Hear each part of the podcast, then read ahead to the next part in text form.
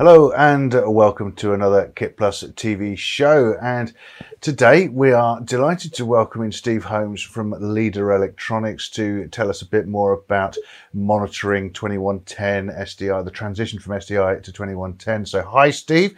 Welcome to the show. Thank you very much for having me on the show today.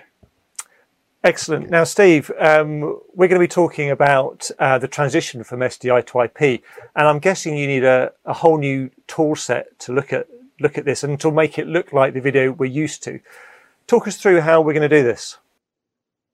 Okay, just like when we started from analog and we went to SDI, we made a tool set that still looked like the analog view, but it was looking at the SDI data well, we've done it again. We've gone from SDI to IP. Now with IP, we need to be able to look at this, but still, in most cases for the operator, in a similar manner that they're used to looking at. And it's an easy way to be able to identify what's there, what the levels are, our captions missing, our audio channels missing, to be able to look at it in a conventional view let's go into a bit more detail about how we are doing this with 2110 getting it into an analog view so to speak you know a visual image so that we can actually see the data as well uh, in views that make sense to video engineers. They've been working in a particular way for such a long time. Yes. We need to be able to put data on the screen that still looks like video. It's still we need to be able to make a picture out of it. We need to be able to make a waveform out of it but underlying yeah. all of that, we need the tool set to possibly go deeper. So when a operator finds an issue, there is a deeper tool set for the engineer to actually get down to the IP layer to look at things deeper, but be able to keep it simple for the operator to look at. Give him video that's a picture, give him a waveform, give him a vector scope that still looks like normal data. And and I guess going along those lines, the captions and SCTE 104 and um, any other data in 2110, you can view that how you've been used to viewing it.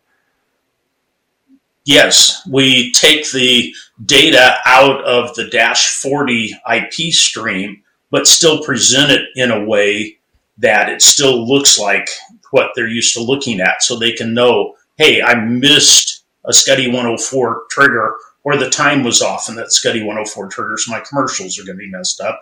Or, hey, I'm looking at my captions on the left side of the screen here.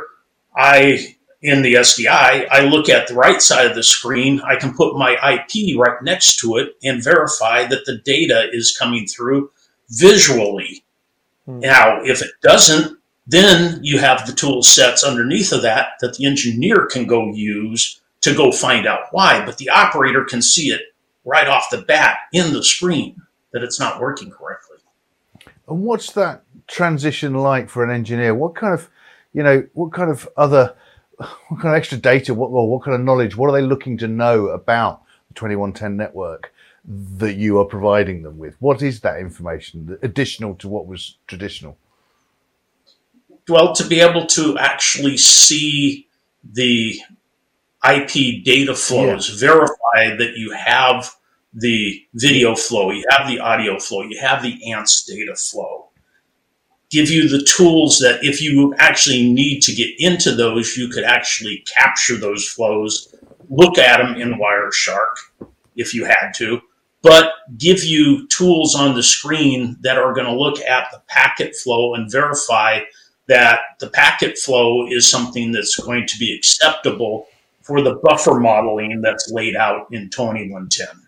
Where can um, where can people go, Steve, to find out um, more information on this transition? Because I think you've done a um, a couple of help videos as well, haven't you? Yes, we've got a whole list of videos on the Leader America YouTube channel. So if you just go in and Google Leader America YouTube, there's a list of all kinds of training material, uh, YouTubes that I've done on this exact subject. Yeah, I think one of them for the. I think you've got an IP 101 for the operator and engineer. I think, isn't it? So it's um. That's a um, that's actually a three set video, just just kind of laying things out slowly in three different steps. Yes. Yeah, cool. Okay, we'll get people over there. Brilliant. Thank you very much for giving us a quick introduction, and uh, I'm sure we'll send people over to, to, to the website. Thank you very much for joining us, Steve, and uh, thanks to Media Proxy for their support of KitPlus TV. Thanks for watching, and we'll see you next time.